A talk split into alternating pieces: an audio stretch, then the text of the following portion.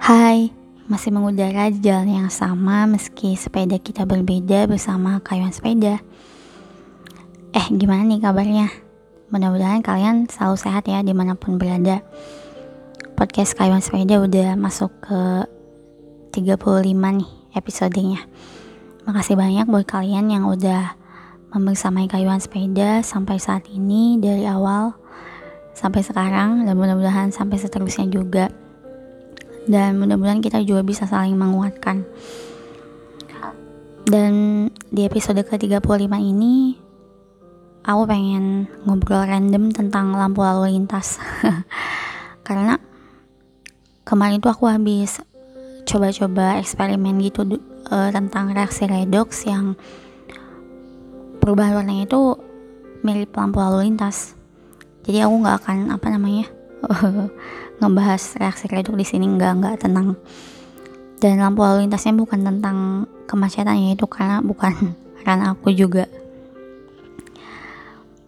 Tapi dimulai dari pertanyaan nih pernah gak sih kita sejenak gitu merenung sebagai ungkapan rasa syukur kita? Beruntung ya kita jadi manusia. Karena kenapa? Karena manusia bisa belajar memaknai hidup dari berbagai hal. Bisa dari orang yang kita temui, hewan, sampai benda mati. Dan salah satu ini adalah dari lampu lalu lintas. Tahu nggak lampu lalu lintas itu ngajarin apa? iya benar. Reaksi redox. Enggak, enggak, bercanda.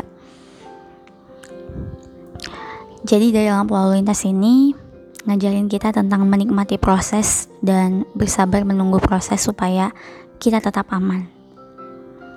Pertama, dari lampu merah kita belajar untuk berhenti sebentar dan mengevaluasi hidup kita. Aku yakin kita semua tuh pada benci banget nih sama lampu merah.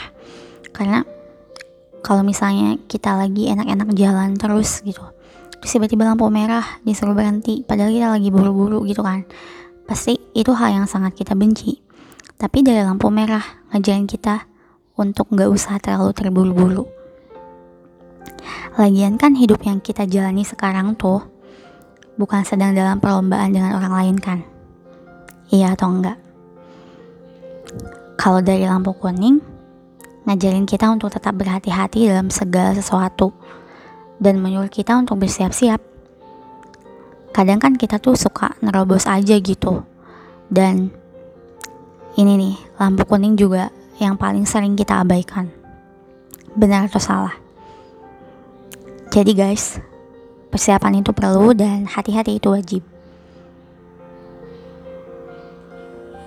Nah, kalau dari lampu hijau, aku yakin nih banyak banget orang yang nunggu momen ini karena dari lampu hijau kita belajar untuk nggak menunda. Kalau waktunya udah jalan, berjalanlah segera, jangan menunda. Terus aku mau nanya nih, Sompi setuju nggak sih kalau setiap kita adalah pengendara kehidupan? Kalau setuju, pastikan ya kalau kita tuh hati-hati saat berkendara, biar tetap aman. Jangan sampai hilang fokus. Emang sih, Kadang kalau kita lagi nyaman sama situasi kita sekarang, pengennya kita tuh jalan aja terus, nerobos terus. Sampai kita lupa kalau kita tuh hidup. Dan kita juga jadi lupa kalau udah diperingatkan melalui tanda atau sinyal.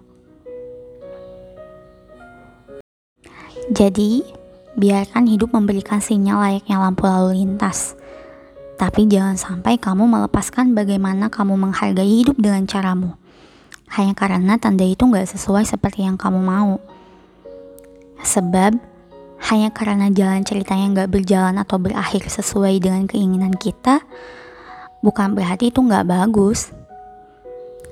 Terkadang kita hanya cukup dan harus menghadapi kenyataan bahwa hidup tidak selalu berjalan sesuai dengan keinginan kita.